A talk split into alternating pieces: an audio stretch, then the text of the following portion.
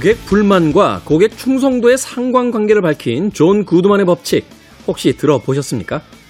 고객이 물건을 사거나 가게를 찾아왔을 때 아무런 문제를 느끼지 못했다면 약 10% 정도의 재방문율을 보이는데요. 만약 고객이 이용하는데 불편함이 생겨서 불만을 제기하고 업주가 그 불만에 적절하게 대응했을 경우 고객의 65%가 다시 찾아온다는 법칙입니다. 불만을 제대로 해결함으로써 더 강한 충성 고객을 만든다는 사실. 지금 우리에게 많은 시사점을 던져주고 있지는 않나요? 김태훈의 시대음감 시작합니다.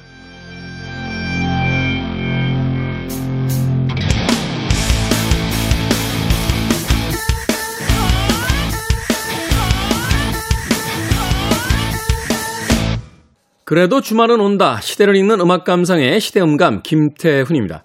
마케팅 이론 중에 하나죠. 존 구드만의 법칙. 불편을 느끼지 못한 고객이 그 업장을, 매장을 다시 찾아올 확률은 약 10%에 그치지만 적절한 불만 사항에 대해서 해결책을 제시받은 고객은 제품을 다시 구매하거나 그 매장에 찾아올 확률이 65%다. 아마도 많은 고객들이 자신이 무엇인가를 제시했는데 그것을 받아들여줄 때 거기서 더 큰 만족을 얻게 되는 것은 아닌가. 혹은 그 매장과 제품에 내가 일조하고 있다라고 하는 일종의 공헌에 대한 음, 만족감이 있기 때문에 바로 이런 확률적인 어, 재방문율이 있는 건 아닌가 하는 생각 해보게 됩니다. 말하자면 이런 거죠. 아무런 무미건조한 관계들보다는 무엇인가 서로 불평불만이 있을 때 그 의견들을 제시하고 그 의견을 통해서 서로 나은 관계가 될 수 있다 하는 것을 존 구드만의 법칙, 마케팅의 법칙에서 우리는 새삼 알 수 있지 않나 하는 생각 해보게 됩니다. 우리가 일상적으로 생각하는 생각과 이 마케팅 이론에서 나타나는 아, 고객들의 생각은 좀 다른 것 같아요. 예전에 봤던 여러 가지 이론 중에 하나가요. 어떤 매장에 동일한 제품에 너무 많은 여러 종류의 물건이 있을 때는 오히려 선택의 장애를 겪으면서 그 선택을 하지 못하게 되는 경우가 더 많다 하는 이야기를 했었는데 그래서 한 10개에서 12개, 뭐 제품마다 다르겠습니다만 뭐 5개에서 한 20개 정도의 그 종류의 제품들이 있을 때 오히려 많은 소비자들이 더 선택이 용이했다 하는 이야기도 들은 적이 있습니다. 일반적이지만 일반적이지 않은 음, 다 알고 있다고 생각되지만 다 알지 못하는 것이 바로 우리들의 생각과 우리들의 행동이 아닐까 하는 생각 다시 한번 해보게 됩니다. 자, 김태훈의 시대 음감, 시대 이슈들 새로운 시선과 음악으로 풀어봅니다. 토요일과 일요일, 일라드에서는 낮 2시 5분, 밤 10시 5분 하루에 두 번 방송이 되고요. 한민족 방송에서는 낮 1시 10분 방송이 됩니다. 팟캐스트로는 언제 어디서든 함께 하실 수 있습니다. 존 구드만의 법칙 떠올리다가 존 레전드 생각이 났습니다. 평범한 사람들에 대한 이야기, Ordinary People.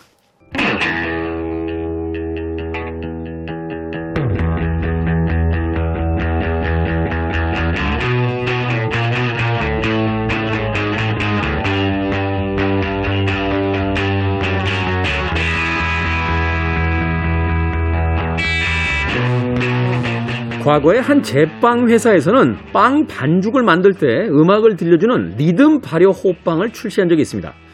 더 쫄깃하다라는 그들만의 의견을 덧붙였는데요. 사실인지 확인할 도리는 없습니다만 음악이 더해질 때 우리의 일상이 더 향긋하고 부드러워지는 건 사실이겠죠. 우리 시대의 음악 이야기, 시간을 달리는 음악. 오늘도 김경진 음악평론가 나오셨습니다. 안녕하세요. 안녕하세요. 예전에 그런 연구 많았어요. 이렇게 집에서 뭐 이렇게 꽃이나 나무 키울 때, 그렇죠. 뭐 클래식 틀어주면은 네. 나무들이 더 평온해서 잘 자란다. 네. 그리고 모차르트 effect인가요? 뭐 그 음반 엄청나게 어, 한번. 네. 팔았던 네. 그 사실 음반 관계자들끼리는 그냥 귓속말로 쏙닥쏙닥거리는 이야기가 좀 있는데 그 모차르트 effect라고 해서 모차르트 음악 어릴 때 들으면 이게 뭐 영재 교육의 최고다. 뭐. 그리고 subliminal 효과 뭐 이런 용어까지 나와가면서 아, 그때 혹시 관계자셨습니까? 아니요. 그거 아 아니시잖아요. 저도 하나 그런 거 발매한 적 있는 것 같아요. 네. 아니 근데 이게 그때는 저희가 정말 그걸 믿었단 말이에요. 정말 순진하다 시절이긴 합니다만 하긴 모르죠. 또 과학이 더 발달해서 이게 또 다른 방식으로 검사를 해보면 그게 효과가 있었다 이렇게 알 수도 있는 부분들도 있을 테니까 그러게요. 아무튼 우리가 이제 음악에 대해서 어떤 신성시하는 부분들도 있고 네. 음악의 어떤 효과에 대해서 아직까지 다 모른다 이렇게 생각해 볼 수도 있는데 어찌 됐건 뭐 그런 효과 중에 혹시 김경 씨 뭐 본인이 어떤 즐기고 있는 효과가 있다거나 저는 뭐 늘 그 효과에 젖어서 살죠. 음. 맞아요. 막 들으면 정말 좋아지, 기분이 좋아지니까. 김경진 씨를 이렇게 보면 음악을 늘 들으면 어, 사람이 이렇게 약간 신선화되면서 속세의 욕망으로부터 굉장히 많이 멀어진다는 건 제가 20년이 넘은 그 지인으로서 예, 제가 감히 증언할 수 있습니다. 자, 우리 시대의 음악 이야기, 시간을 달린 음악. 오늘 어떤 뮤지션 만나봅니까? 네, 오늘은, 어, 조지 해리슨입니다. 역시 11월에 세상을 떠났죠. 그렇죠. 네. 11월 29일이 그가 세상을 떠난 지 딱 20년이 되는 날이에요. 그래서 음. 20주기를 맞아서 또 최근에 그 비틀즈의 마지막 앨범 레딧 비 앨범의 50주년 또 기념 세트가 출시가 됐습니다. 올해에 그 50주년 맞은 음반들이 굉장히 많대요. 어, 뭐 레드 많죠. 4집도 네. 그렇고 뭐 비틀스 네. 음반도 그렇고 Let It Be 음반도 그렇고. 네. 어, 어. 사실 Let It Be는 70년에 발매가 됐기 때문에 네. 원래 작년에 그 이 프로젝트 이벤트가 다 진행이 될 예정이었는데 아 코로나 때문에 못했군요. 네, 코로나하고 그 원래 이제 그 당시에 그 폴 맥카트니가 주도했던 Let It Be 다큐멘터리 음. 이거를 그 최근 몇 년 동안 그 피터 잭슨 감독이 새롭게 편집을 해서 연출을 맡은 그 다큐멘터리를 완성을 했거든요. 사실 약간 뜻밖이었던 게 피터 잭슨은 반지의 제왕 만든 감독 아니에요? 그렇죠. 네. 근데 비틀스 다큐멘터리를 만들었더라고요. 그래서 아 이건 또 뭐지 하는 생각을 했는데 아직까지 국내 개봉은 안 했고 네, 이게 그 3부작 뭐 총 6시간이라고 하는데 음. 3부작으로 만들어져서 어, 아마 11월 25일 날그모 그 OTT 서비스에서 첫 선을 보인다고 합니다. 전 세계적으로. 네. 어. 그래서 저도 사실은 뭐 비틀즈 팬으로서 굉장히 네. 기대를 하고 있는데 음. 이 레딧비 앨범 작업을 하는 동안 가장 아마도 힘들었던 인물이 조지 해리슨이 아니었을까 합니다. 링고스타는 뭐 이렇게 약간 초월한 인물이었고 링고- 그러려니 하고 그리고 예, 예. 폴 맥카트니하고 존 레논은 워낙 싸워대가지고 그렇죠. 예. 조지 해리슨님만 중간에 이제 끼어있던 넌 그, 누구 편이냐 고 네. 계속 물어봤을 거 아니에요. 그렇습니다. 네. 조지 해리슨이 뭐 그 Let It Be 작업을 하다가 그 폴 맥카트니의 완벽주의 그리고 마치 가르치려고 하는 듯한 그런 태도 또 존 레넌의 무심함 음. 이런 거에 너무 짜증이 나가지고 이제 니네끼리 다 해. 나는 음. 떠날게. 그리고 비틀즈를 탈퇴 선언을 해요. 그래서 이제 자기 집으로 그 시골에 있는 집에 틀어박혀 있는데 음. 한 열흘 만에 다시 돌아오긴 했죠. 음. 어, 이 조지 해리슨이라는 인물의 성향이나 그 알려진 성격이나 이런 걸 생각해 보면 그런 행동은 어떻게 보면 굉장히 의- 예외적인 상황이라고 볼 수 있습니다. 네. 조지 해리슨의 별명이 있었죠. 비틀즈 내에서. 콰이어트 비틀. 음. 그러니까 조용한, 조용하고 그냥 차분한 사람, 음, 기본 성격이 그랬는데 그런 사람이 화를 내면서 떠날 정도였으면 얼마나 그 당시의 갈등과 분위기가 최고조에 달해 있었던가를 알 수가 있죠. 음. 이 조지 해리슨이 2001년 좀 젊은, 그러니까 아까운 나이에 세상을 떠났어요. 예순이 안 된, 예, 조금 넘어서 58세? 네, 예. 58세. 예, 사인은 폐암이었지만 사실은 그 세상을 떠나기 얼마 전에 그 영국의 그 조지 해리슨이 1970년에 구입한 굉장히 큰 저택 이 있거든요. 프라이어 음. 파크라고 이제 이름이 붙은 네. 여기에서 오랫동안 살아왔는데 그 어느 날 어떤 괴한이 침입을 해서 칼을 든 괴한이 습격을 한 거예요. 그래서 그 큰 부상을 입습니다. 그래서 네. 이것이 그가 일찍 세상을 떠나게 된데 또 큰 역할을 했다는 이제 의견들도 있죠. 음. 조지 해리슨의 삶에 대해서 또 그의 음악 세계에 대해서 아주 잘 다뤘던 다큐멘터리가 있습니다. 2011년에 개봉했던 마틴 스콜세지가 연출한 물질 세계에서의 삶이라는 음. 다큐멘터리가 있었죠. 조지 해리슨은 거의 구루처럼 살았잖아요. 그렇죠. 그 네, 인도 사상이 완전히 경도돼서 그렇습니다. 다른 비틀즈 멤버들은 그냥 호기심에 한 번 갔다 말았는데 조지 해리슨은 계속 갔더라고요. 네, 어. 평생을 힌두교 신자로 또 어. 살았고, 네, 그래서 그 다큐멘터리 처음 나왔을 때 깜짝 놀랐어요. 러닝 타임이 시간이 한 3시간 이상이 되는 다큐였거든요. 그래서 어, 이거 지루하지 않을까? 그랬는데 정말 너무나 재밌게 봤고 재밌게 나중에는 막 눈물까지 좀 이렇게 어, 울었어요. 글썽이게 되는 그런 호르몬 탓 아닙니까? 아니에요. 중년 쪽으로 많이 그때는 오시면서. 40대 초반이었기 때문에 그렇군요. 네. 이 조지 해리슨이 네. 사망했을 때 생각나네요. 그 그때도 어, 담당자 아니셨어요? 아 사망했을 때 제가 그렇죠. 네. 어, 담당은 아닌데 그 회사의 직원이었죠. 네. 어, 직원이었는데 그 아내가 그 송사에서 네. 어, 세상에서 가장 아름다운 남자와 살게 해주신 것에 대해 감사한다. 네. 그런 이야기를 하기도 했고 패티보이드 그 첫 번째 아내였죠. 패티보이드 한국에 왔을 때 물어봤더니 그는 정말로 그 정말로 정말로 좋은 사람이었다라는 네, 네. 음, 이야기를 남기기도 했습니다. 물론 에릭 크랩튼은 어땠어요?라고 물어봤더니 어우 beast라고 야수 같은 사람이었다 막 이렇게 얘기해서 네. 이 조지 해리슨에 대한 어떤 연민 같은 걸 이렇게 드러내기도 했었는데 네, 네. 네. 자, 그래서 올해 특이하게 그, 그니까 7, 1970년에 비틀즈의 마지막 앨범 레디비가 나왔고, 얼마 후에 조지 해리슨의 어, 세 번째 솔로 앨범 All Things Must Pass가 발매가 됐었죠. 네. 이 Things Must Pass라는 앨범은 사실 그 비틀즈의 네 멤버들이 비틀즈 이후에 발매한 솔로 앨범들 통틀어서도 가장 그 걸작으로 칭송이 지금까지 되고 있는. 예. 네, 음반도 제일 많이 나왔던 음반 중에 하나였는데 그렇습니다. 그래서 그 당시에 무려 이제 세 장짜리로 발매됐던 작품이었는데 이 앨범도 올해 50주년 세트가 다시 발매가 됐어요. 그래서 음. 그 빌보드 앨범 차트에 그 7인가 그렇게 올라갔던 걸 몇 달 전에 그랬던 적이 있습니다.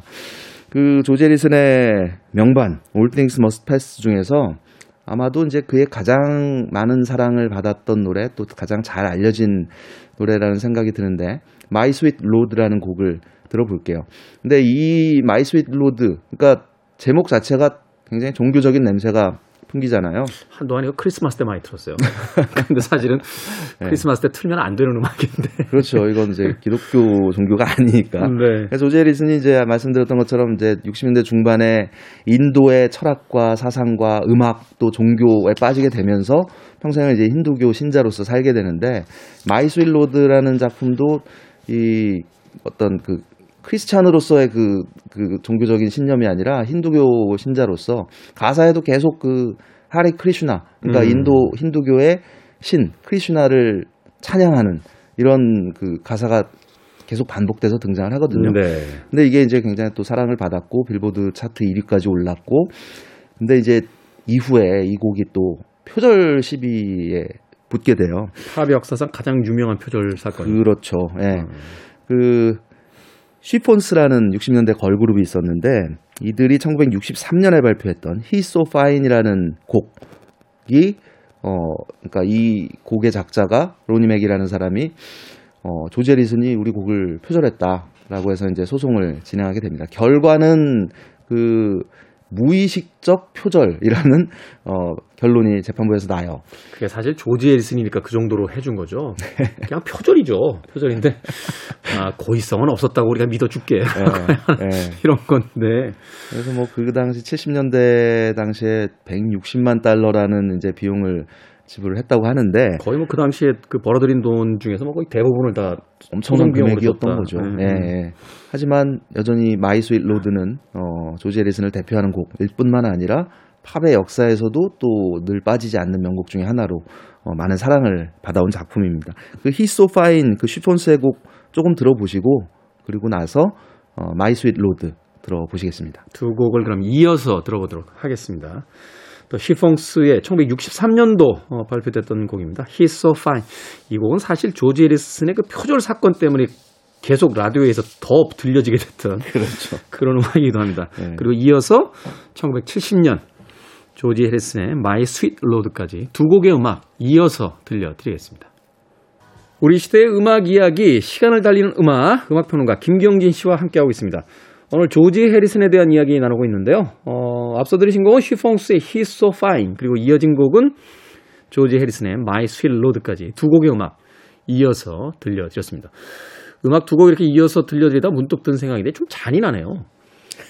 이거 팝 역사상 가장 크게 문제가 됐던 표절 사건인데 음악 두 개를 이렇게 붙여서 들려드리며 물론 조지 해리슨 세상을 떠나긴 했습니다만 하늘나라에서 이렇게 듣고 있으면 얘들 왜 그러니? 라고 한마디쯤 던지지 않을까 하는 생각이 드는군요. 자, 이 조지 해리슨에 대한 이야기 조금 더 들려주시죠. 네. 조지 해리슨이 사실은 그 비틀즈 시절에 어떻게 보면 그 정말 센 두 사람 때문에 빛을 못 봤다고 해야 될까? 좀 가려져 있다고 해, 야 될까? 약간 이런 좀 그 손해를 좀 보지 않았나 이런 생각을 하게 돼요. 그렇죠. 언젠가 그 영국의 그 어떤 그 톡쇼 프로그램에 조지 해리슨하고 사이먼 가펑클의 아트 가펑클하고 같이 출연한 적이 있어요. 근데 약, 약간 두 사람이 비슷하네요. 네. 근데 서로 이제 막그 약간 좀 이 우스개 소리처럼 아트 가 펑클이 그럽니다. 아, 자긴 정말 사이먼 가펑클 때 너무 힘들었다. 폴 사이먼이 워낙 세니까. 네, 폴 사이먼한테 그, 그 구박을 받고 매일 그냥 안 좋은 소리 들으면서 그걸 견뎌냈다 그랬더니 조지 해리슨이 한마디 하더라고요. 너는 하나였잖아. 난 둘이었어. 딱그 얘기에 굉장히 어, 웃었던 기억이 나는데. 야, 이 팝음악계의 유명한 그 농담 있잖아요. 친구들과 싸우고 싶다면 밴드를 결성하고 어, 그들과 영원히 우정을 끝내야 된다면 투어를 떠나라라고 하는 이야기가 있는데 팝 역사상 가장 강력한 두 명의 어떤 고집불통들과 같이 그러게요. 팀 생활을 네. 했던 조지 해리슨의 네. 어떤 고충이 느껴지기도 하는 그렇습니다. 그런 대목이기도 하네요. 하지만 사실 조지 해리슨 본인도 정말 천재적인 뮤지션이고 정말 대단한 그 역량을 가지고 있는 그리고 좀뭐 비틀즈 시절에도 예를 들면 그 인도의 악기인 시타르라는 악기를 도입함으로써 네. 대중음악 씬에 한때 이 시타르라는 악기를 유행하게 만든 또 주인공이기도 하고 어떻게 보면 노라 존스가 데뷔하는데 가장 결정적인 역할을 한 사람이 조지 해리슨 아닙니까? 그렇습니다. 어, 라비 샹카라고 하는 그 네. 아버지를 이제 그 네. 그 소위 이제 팝음악계 아주 대단한 구루로 소개를 했었으니까. 그렇습니다. 그래서 인, 그 시타르의 거장인 라비 샹카르로부터 이제 이 악기 연주법을 배웠고 라비 샹카와는 이후에도 계속 좋은 관계로 지내게 돼요. 근데 어, 1971년 8월에 그 유명한 콘서트 포 방글라데시라는 그러니까 대중음악 역사상 최초의 자선 콘서트였었죠. 음. 그 해에 이제 그 방글라데시 그러니까 그 동파키스탄 이죠. 그러니까 네. 예, 그 분리 독립을 위한 그 전쟁 그리고 그로 인해서 그 난민들이 이제 생겨나게 되면서 이들을 돕기 위해서 조지 해리슨과 라비 샹카가 주축이 돼서 이 콘서트를 개최를 합니다. 굉장한 성공을 거뒀고 이후 그 뭐 영화로도 만들어지고 음반으로도 발매가 되고 이런 수익금까지 다 해서 천만 불 이상을 기부를 했다고 그래요. 음, 당시 돈으로. 네, 네. 어마어마하네요. 그래서 정말 대단한 일을 어쨌든 했던 인물이기도 하고 이후에 이제 그 80년대 말까지 꾸준하게 앨범과 투어 활동을 펼치면서 어, 이 조지 해리슨이 살아있을 때 발매한 정규 앨범 숫자가 11장이에요. 11장. 근데 그 방금 들으신 이 My Sweet Lord가 수록된 All Things Must Pass 이 앨범을 데뷔작으로 생각하는 사람들도 많은데 사실은 그 비틀즈 시절에 1968년에 Wonderwall이라는 좀 약간 좀 전위적인 영화의 사운드 트랙 앨범을 발표를 한 적이 있습니다. 음, 네. 이게 이제 어 비틀즈 멤버 중에 가장 먼저 솔로로서 이제 발표를 한 케이스라고 볼 수 있죠. 그 Wonderwall이라는 영화 본 적이 있는데 못 제, 봤어요, 저. 제인 네. 버킨이 주, 주연이거든요. 제인 버킨이 주연. 네. 오. 여자 주인공인데 무슨 내용인지 모르겠어요. 잘 기억이 안 나요. 그래서. 어. 네. 그 당시 영화들이 좀 그런 영화 많. 제인 많았죠. 폰다가 나왔던 뭐 Barbarella 이런 것도 무슨 얘기인지 잘 모르겠어요. 네. 제인 제인 버킨 나왔던 영화들도 잘 모르겠어요. 어. 현금에 손대지 말란가? 그 네. 뭐, 거기도 약간 조연 비슷하게 나왔었는데 네. 갱영화긴 한데 정확하게는 모르겠어요. 무슨 내용이지. 하여튼 당시 영화들이 약간 좀 뭐야 그 전위적인 뭐 네, 그런 좀, 좀 약간 예, 그 사이키델리아의 영향 아래서 좀 음. 약간 그런 스타일의 영화들이 많았죠. 어쨌든 그 All Things Must Pass가 상업적으로도 정말 대단한 성공을 거두면서 어떻게 보면은 이후의 음악 작업에 있어서도 좀 그게 부담으로 작용하지 않았을까 하는 생각도 하게 됩니다. 그리고 음. 사실 이후 All Things Must Pass를 음악적으로 능가하는 작품은 나오지 않았으니까요. 그럼에도 음, 형 자체가 네, 네. 조지 해리슨의 앨범들은 어 모든 앨범이 수준 이상이라고 저는 생각을 합니다. 음. 예를 들면 존 레넌 같은 경우는 좀 떨어지는 앨범도 있고 사실은 뭐, 막 급하게 낸 듯한 음반도 있고 네, 녹음 네. 상태나 뭐 이렇게 편곡이 좀 그냥 엉망인 상태의 음반들도 좀 있는데 그렇습니다. 네. 음. 그래서 저는 옛날에 고등학교 때는 존 레논을 제일 좋아했고 음. 한 30대 즈음에는 아, 아니야 폴 맥카트니가 음악적으로 훨씬 더 나은 것 같아 음. 이런 생각을 하다가 40대 이후에는 조지 해리슨에 완전히 꽂혔어요. 약간 비슷해요 김경민 네. 씨하고 이렇게 저 저기 어디 동굴 들어가면 잘 안 나오는 스타일이니까. 자, 그래서 조지 해리슨이 이제 여러 앨범을 발표를 했지만 그 상업적인 성공을 거둔 그러니까 빌보드 싱글 차트에서 1위를 차지한 곡이 딱 세 곡이에요. 음. 앞서 들으신 My Sweet Lord가 그랬고 이제 지금 들으실 어그 1973년에 발표됐던 Living in the Material World 그러니까 마틴 스콜세지가 제작한 다큐멘터리 제목과 같은 앨범 타이틀이죠. 네, 물질적 사회 세상에서의 삶. 네. 이 앨범에 수록된 Give Me Love, Give Me Peace on Earth. 그러니까 내게 사랑을 주세요. 어, 이 지구상에 사랑을 주세요. 참 어떻게 보면 좀 세계 평화를 위한 노래 같지만 역시 신을 찬양하는 힌두교의 음. 자신의 어떤 종교적 신념을 담은 그런 노래입니다. 굉장히 담백한 이제 포크락 스타일로 어, 노래를 한. 그래서 이 곡에서는 특히 그 조지 해리슨이 연주한 슬라이드 기타가 굉장히 많은 사람들의 그 칭송을 받았어요. 아. 네, 그래서 조지 해리슨 뭐 예전에 그 롤링스톤 매거진이었던가요? 그 역사상 가장 위대한 기타리스트 뭐 리스트를 발표했는데 조지 해리슨이 10 10위 정도에 올랐던 기억이 납니다. 그래서 이제 조지 해리슨이 비틀즈 후반부에는 그 에릭 크랩튼하고 거의 붙어 다녔잖아요. 그렇죠. 기타 좀 네. 가르쳐 달라고 그래가지고 에릭 크랩튼한테 이제 기타를 그렇게 열심히 배웠다라는 네. 이야기를 들은 적이 있는데. 네. 어, 그렇군요. 역사상 가장 위대한 기타의 그 1위는 누구였습니까, 그때? 지미 핸드릭스죠. 지미 핸드릭스였나요? 네. 어.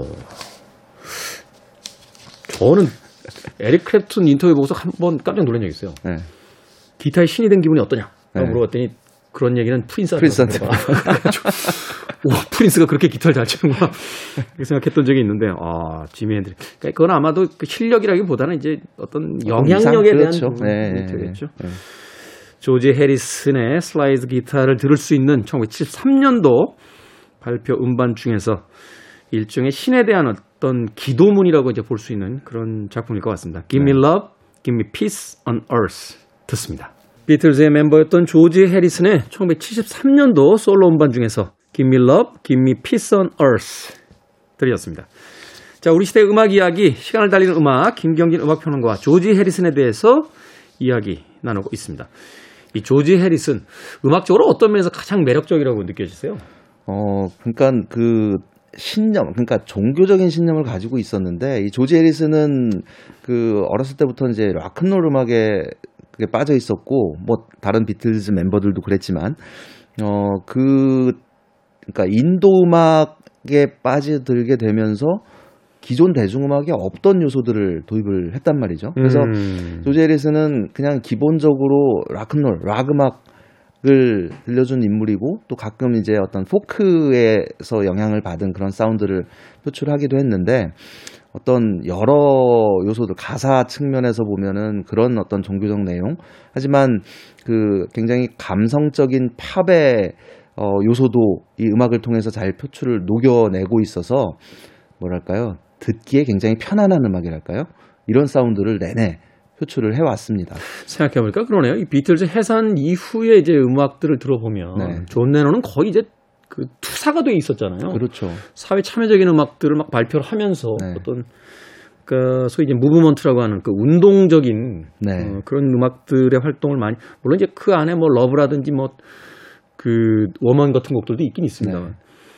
폴 맥카트니는 그런가 하면 또 원시적 어떤 그 격렬함 같은 음악들 로큰롤 스타일 음악들 되게 많이 발표했던 폴 맥카트니는 굉장히 그 욕심이 많았던 어. 사람이었던 것 같고 지금도 마찬가지고 그래서 굉장히 많은 장르를 했어요. 그렇죠. 네, 어. 앨범 숫자도 많고, 많고. 그래서 뭐 electronic에 이르게끔 뭐 클래식 음반들도 여러 장이 있잖아요. 그렇죠. 네, 최근에는 또 그 리믹스를 해서 또 그 신세대 아티스트들과 함께 작업을 펼치기도 하고. 뭐 백하고 같이 했던 음반은 뭐 어, 끝내주더라고요. 어, 그러게요. 네. 네, 근데 이 조지 해리스는 그런 면에서 본다면 더 차분해지고 더 조용해지고 네. 더 깊어지는 음악적으로 어떤 음악적 방향을 잡았던 게 네, 아닌가. 그렇습니다. 좀 뭐랄까요 성숙 점점 성숙해졌다고 할까? 그래서 음. 그 1988년에 이 거물급 뮤지션들하고 밴드를 하나 또 결성을 하죠. 그러니까 음. 밥 딜런, 일렉트릭 라이트 오케스트라의 제프 린, 음. 또 톰 페티, 또 로이 오비슨 이런 거장들과 함께 트래블링 윌버리스라는 그룹을 결성을 합니다. 네. 처음에 그 이들 앨범 나왔을 때 어, 뭐, 무슨 무슨 윌버리, 무슨 무슨 윌버리. 그래서, 뭐, 윌버리 형제가 뭐야? 근데 얼굴은 보니까 다 유명한 사람들인 거예요. 네, 그 트래블링 윌버리스로 두 장의 앨범을 발표를 하기도 했었죠. 그러니까 좀 그, 어떻게 보면 그 시절의 음악은 80년대 후반의 음악은 좀 그 텁텁한 미국 스타일의 음악이랄까? 네. 네, 이런 사운드를 들려주기도 했었습니다. 어, 조제리슨이 음악에만 관심을 표출했던 건 아니에요. 영화도 많이 좋아해가지고 그 74년에 이제 자신의 레이블인 다코스라는 레이블을 설립을 하는데 그로부터 몇 년 후에 그 영국의 아주 유명한 코미디 집단이 있습니다. 몬티 파이튼이라는 최근에 그 OTT에 올라와서 다시 보는데 네. 다시 봐도 웃기더군요. 그 브라이언의 삶 같은 거 뭐 정말 대단한 작품이죠. 그 어떻게 그런 그런 코미디를 할 수 있는 그런 상상을. 그래서 그 몬티 파이튼이 그 76년에 그, 그 몬티 파이튼과 성배라는 작품으로 이제 굉장히 호평을 받은 다음에 다음 작품을 준비를 하는데 그 투자하기로 했던 그 영화사에서 이게 어 이게 안 이루어지지 않은 거예요. 투자가, 투자가. 이루어지지 않았다. 네, 그래서 이제 좀 어떻게 할까 고민하고 있던 차에 조지 해리슨이 그래? 그럼 내가 할게. 그래서 영화사를 설립을 합니다. HandMade Film이라는 그 영화사를 78년에 설립을 했는데 나중에 이제 그 몬티 파이튼 멤버 중에 하나가 그런 얘기 한 적이 있어요. 해리슨이 역사상 가장 비싼 티켓 구매를 했다. 그러니까 이 영화를 보고 싶어서 음, 어, 영화사를 설립을 설립하고 했던 거니까. 투자를 하고 네. 그래서 뭐 이 핸드메이드 영화사에서 나중에 그, 어, 뭐, 윗네일과 나, 또 모나리자, 또 Lock, Stock and Two Smoking Barrels 뭐 이런 영화들도 이제 제작을 해서 그, 어, 괜찮은 영화들이 꽤 있었거든요. 가이 리치의 데뷔작이기도 했던. 예, 음. 그렇습니다. 그래서 그렇게 해서 나오게 된 영화가 이제 몬티 파이튼의 브라이언의 삶이라는 작품이었고 정말 뭔가 그, 그, 좀 전에 말씀하셨던 것처럼 정말 고 차원의 유머라고 할까? 음. 예, 그런 요소가 이제 담겨 있는 영화였는데 뭐 이런 뭐- 활동 이 몬테 파이튼은 네. 사실은 좀 추가 설명을 하자면 코드가 맞으면 죽도록 웃긴데요. 맞아요. 안 맞으면 뭐지? 뭐지? 예, 예. 하는 그 코미디라 네. 예. 참고하시길 바라겠습니다. 방송 들으시는 분들은. 네. 예, 그렇게 이제 꾸준하게 활동을 펼치다가 근데 이제 상업적으로는 그 네 번째 앨범 이후로는 그다지 신통치는 못했어요. 그러다가 1987년에 어 그 ELO의 Electric Light Orchestra의 제프 린이 프로듀스를 하고 같이 이제 연주를 했던 앨범 Cloud Nine이라는 앨범으로 다시 폭발적인 반응을 얻습니다. 이 조지 해리슨의 세 번째이자 마지막 빌보드 싱글 차트 1위 곡, 이 Cloud Nine 앨범에 수록된 Got My Mind Set on You라는 곡을 들어볼게요. 이 곡은 그 1962년 그 R&B 가수인 제임스 제임스 레이라는 사람이 불렀던 곡을 리메이크한 작품인데 아주 그 편안한 또 80년대 풍 그 어떤 찰랑대는 그런 느낌이랄까? 예, 이런 요소들이 담겨 있는 작품입니다. 80년대 후반이긴 합니다만 역시 70년대에서 이제 영향받은 듯한 앨범명을 가지고 있습니다. 단테의 신곡에 등장하는 그 아홉 번째 그럼 소위 이제 천국을 이야기하고 또뭐 어떤 몽환의 상태, 황홀경 혹은 이제 약물에 대한 이야기를 하고 있는데 1987년에 발표했던 음반 중에서 듣습니다. 조지 해리슨의 Got My Mind Set on You.